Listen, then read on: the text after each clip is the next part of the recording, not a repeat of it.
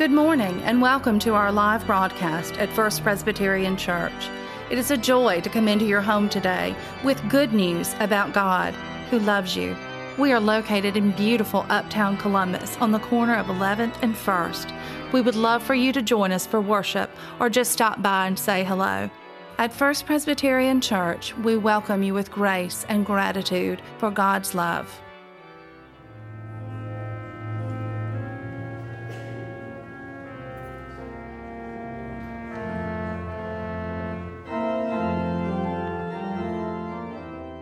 Invite all who are able to please stand for the first lesson.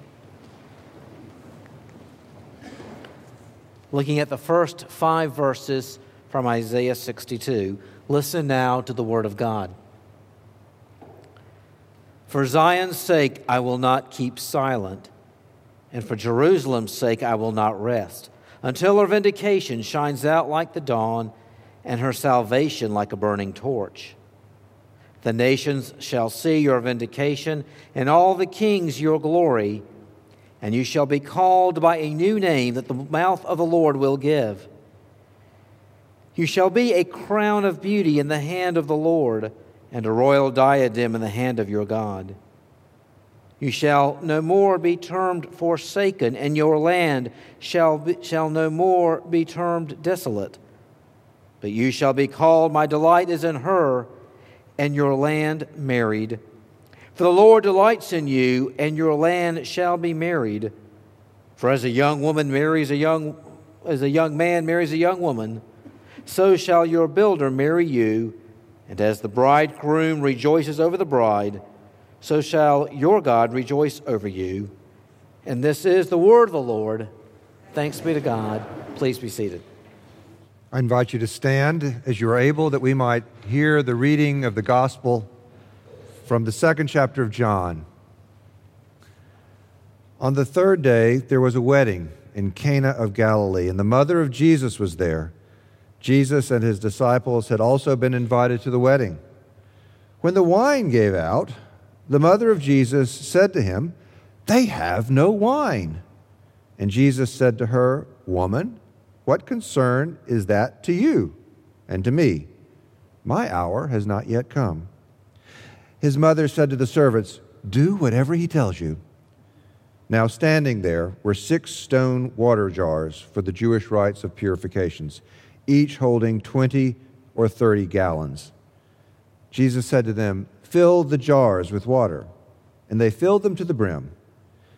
Jesus said to them, Now draw some out and take it to the chief steward. So they took it. When the steward tasted the wine, the water that had become wine, and did not know where it had come from, though the servants who had drawn out the water knew, the steward called the bridegroom, and he said to him, Everyone serves the good wine first, and then the inferior wine after the guests have become drunk. But you have kept the good wine until now. Jesus did this, the first of his signs, in Cana of Galilee, and revealed his glory, and his disciples believed in him. The word of the Lord. Thanks be to God. Please be seated. Jesus told his servants, Put some wine in those jars and draw some of it out. Like what was to be given there was to be renewed and provided for. There was a situation of scarcity, and Jesus provided abundance. Jesus changed water into wine. And he did this because his mama told him to do it. A rabbi friend of mine once told me that this really does prove that Mary was the quintessential Jewish mother. Though I've seen a number of other mothers who, in other cultures from other faiths, who would possibly tell their child to do something else, which, of course, it sounds as if there's almost a, a sense of embarrassment about Jesus. That Jesus says, My hour hasn't come. Mama, let me let me handle this. But he does. And he demonstrates his power, and his grace. And the disciples believed in him because of this sign. What happens when we are drawn out of the vessels that contain us, where we live our lives? What happens when we are drawn from those places that hold us and we go out into the larger world? What do we offer the world? The wine that came out of those jars was the best stuff. How do we offer our best? Isaiah's prophecy shared a vision for a new land. The children of Israel had been in bondage in Babylon. They had been sent there because the Babylonians had defeated them in battle and they took some of their leaders and some of their people and they transported them hundreds of miles away. But when the Persian Empire came into power and defeated the Babylonians, they took those Jews and they said to them, You may return to your homeland. And they did. And Isaiah's prophecy, in that sense, was about this return. And it was a song of hope and a song of celebration. No more will anyone call you rejected. Your country will no longer be ruined. You will be called Hephzibah, or my delight, and your land Beulah, which means married, because God delights in you, and your land will be like a wedding celebration. Beulah, your land is Beulah. It will be a place of wonder and delight. It will not be rejected and ruined. It will be the place of celebration and hope. That is what your land will be. That was the promise that the children of Israel lived in and sought. Beulah, as a place name, has taken on many other consequences and, and ties through the years. The poet John Bunyan created Beulah as a, a, a location in his work, The Pilgrim's Progress. In that poem, Christian, who is the character, the every person character, um, makes a journey through life. And it is an allegory of the Christian life and faith. And he has a companion who is named Hopeful, who helps encourage him along the way. And as they are progressing toward the celestial city, which is the ultimate destination they seek to reach, they pass through several lands and they come to the land of Beulah. And Beulah is the land that uh, is adjacent to the river of death. And Beulah is the place of preparation for crossing over the river of death and into the celestial city. Beulah is that place of celebration, it is a place of delight, it is a place of preparation and of hope. To be taken from bondage and go into Beulah is extraordinary. Maybe it would be like being water in a jar that is drawn out and is now wine. But not simply any wine, the best wine. Do you and I change when we are drawn out? Is there a challenge when we find ourselves in new circumstances? Can we be like that water that was pulled forth from those jars that Jesus called for. A while back, I heard a radio report entitled, You'll Be a Different Person in 10 Years. Psychologist Daniel Gilbert had spent a good many years studying human people. That is what psychologists do. What is it that happens in life? And he, and he had noted, as many others have noted, that Early in life, it is quite noticeable and distinguishable how people change. And a child is born, they are an infant, and then they grow, they learn to, uh, to move, and they learn to communicate, they learn to walk, and then run, and then they grow in their abilities. And so, into adolescence and then young adulthood. And those things happen in relatively short order days, months, or a period of some years. But once we arrive at young adulthood, it's common, the psychologist Gilbert said, it's common for us not to think about or think that we change very much. We get to a certain place and do we change? And he said, he surveyed a number of individuals and asked them, Do you change? People in their 30s and 40s and 50s and 60s, have you changed much? No, I, I pretty much the same way I was, you know, when I got to adulthood. He wanted to drill down on that and see how it worked. And so he, he came up with a question How have you changed in the last 10 years? What are the ways that things are different today than they were 10 years ago? And by giving that 10 year window, people began to say, Yeah, I'm a little different than I was 10 years ago. I'm a little different. And we are. And change happens over time. It happens sometimes maybe not very fast, but in perceptible and measurable and demonstrable ways. Think about that question. How have you changed over the last 10 years? Permit me a personal reflection on that. Um, 10 years ago, I thought that I was going to be an installed pastor of a church, which meant I would be there for some undetermined length of time, permanent, if you will, instead of a transitional pastor, which I have found myself in those roles. I thought that was the way that I would be 10 years ago. But the calls that God has provided for me, the opportunities to serve, have been in transitional situations, and I have benefited by that. I have been blessed by congregations in Atlanta and in Wake Forest, North Carolina, and in Trinity, Florida, uh, a, a Trinity Church in Clearwater, Florida, and in now here in Columbus. I have been blessed by you and in those other churches. I have grown in my faith and my understanding. And what I thought would be the way of my service as a pastor has not been the way it was. It's certainly not what I thought would happen when I went to seminary all those years ago. I've changed. I've changed in my understanding of how I am to serve and where I am to serve.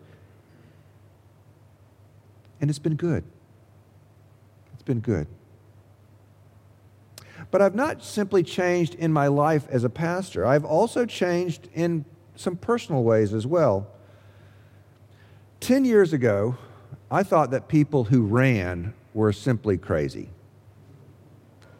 They were, in my mind, they were, they were kind of like people that jump out of airplanes. Why does anyone want to jump out of a perfectly good airplane? But they do, and I know skydivers enjoy that, and, and uh, it, it's a wonderful thing to do, but it wasn't for me. And I thought running and really just a whole regimen of exercise, I really didn't do it. I really wouldn't need to do it.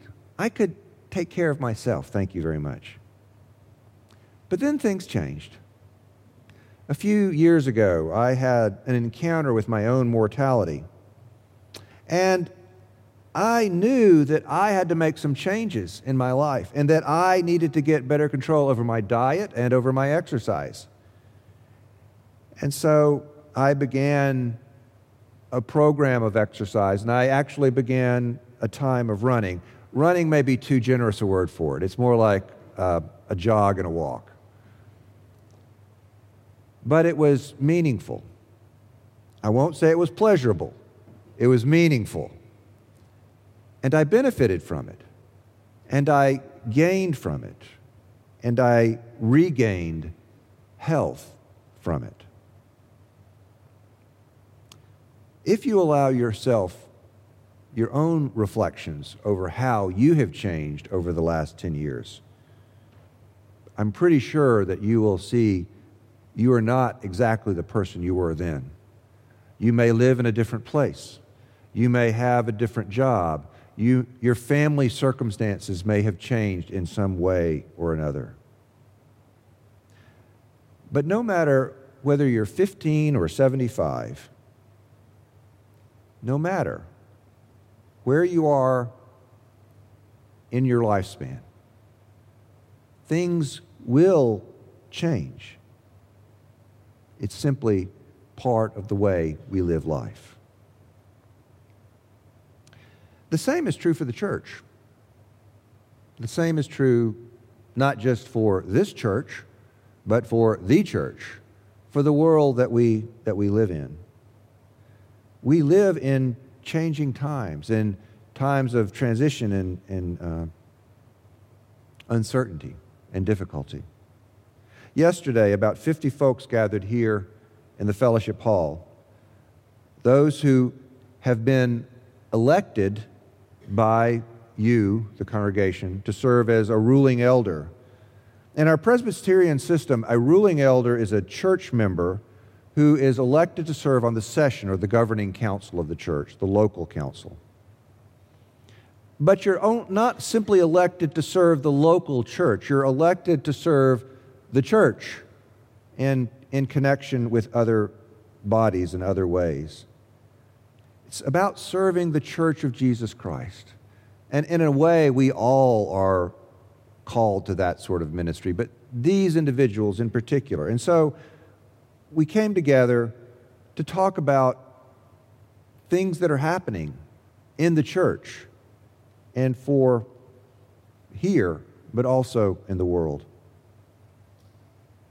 Some of those ind- individuals, uh, or all of, actually, all those individuals were elected by a Presbyterian church. And whether or not you're elected to be a ruling elder in this church or in any other Presbyterian church, you're a ruling elder, no matter what. It goes with you until you say it doesn't or until you die. It is one of those things that hangs with you continually. And we came together to share wisdom, to, talk, and to grow together. One of the things that came up in that time together, one of the, the things that, that emerged was how, uh, were reflections on how things are different now than what they used to be. We didn't explore time frames, but as I recall those conversations yesterday, there was a sense in which we were talking about how the world is different in 2016 as opposed to how the world was different in 1966. And certainly it is, and we all understand that. But the world is also different in 2016 than it was in 2006. How is that? In this church, the statistical report from 2006 indicated there was a membership of 1,100 members. But the most recent statistical report completed here in December, just last month, showed a membership of 603. And if you look at the statistics, you'll see that that was not simply a complete drop off. There were places where it was sharper than others, but there was a decline. A decline in membership and in attendance from then to now. And in some ways, that's not uncommon with the ways that other Christian congregations are experiencing the world. We live in a, in a society in a, a, that, that has changed. Someone mentioned yesterday that Wednesday night used to be sacrosanct for church activity, and we know that it's not anymore. There are different days and activities, even Sunday morning. There's a lot of competition, and so it is good that we are here. It is good that we have friends who have joined us via television to worship. You have chosen to spend your time in growth and in worship in this way today, and that is good. But the world is changing around us. The world is changing. And yet, even though as we change, there are ways to see, see that we are not simply regressing, but we are, in fact, moving forward. Today, during the Sunday school time, we began a confirmation class. Confirmation is a class that's offered to sixth and seventh grade students. And it's a way for them to work on a statement of faith, for them to say, I believe, to claim the things that we share in church. It is an opportunity for them and for their families, and for the whole family of God in this congregation to say, Praise God, and to say, We join together in believing God is our Creator, and that Jesus is our Savior, and that the Spirit provides us with the breath of life. That is a good thing, and that continues to go on. In addition, next week, as Jones mentioned, we will have a new member class, and we've had individuals say, I want to join First Presbyterian Church. I want to be a part of the body here. That is a powerful testimony. A powerful testimony that we are here together to share God's love in this place. Another measurement that's used to say, where are we, is to look and talk about money. Over the last 10 years, not only has the um, amount of giving to the church decreased as the membership has, but something else has happened. Those of us who have remained here are giving more. And I think that's a metaphor not simply for how we are using our uh, financial resources, but how we're using our time, how we're extending ourselves to express our connection with each other, to share God's good news through this place, through this corner, through the mission work that we are engaged with around the world, how we share the good news of Jesus Christ. Jesus was called to demonstrate a miracle at that wedding in Cana. He quite clearly didn't think he was ready. And we could go on and on about, about that, but that's another topic. But what happened was there was something that was lacking at the wedding reception, and it was pointed out, and Jesus did something about it. And the something Jesus did about it was not simply good enough, but it was the best. We live in a world where there are things that are lacking. There are challenges that we face individually, as a congregation, as the church of Jesus Christ around the world. There are challenges that we face. There are conversations that need to be had. Yet, even in the midst of that, as Jesus told the servants, put water in the jars, Jesus offers to us put water in our own jars and then let ourselves be drawn out with the best to share in the world that is around us. Like Isaiah's prophecy, Jesus' miracle looks at the being drawn out to create a new place, another Beulah, if you will, so that we may be a place of wonder and beauty in the world, a testimony for those who see us and live with us, and for the world, and an invitation, an invitation for others to come and join with us. Let us give thanks to God for that. Amen.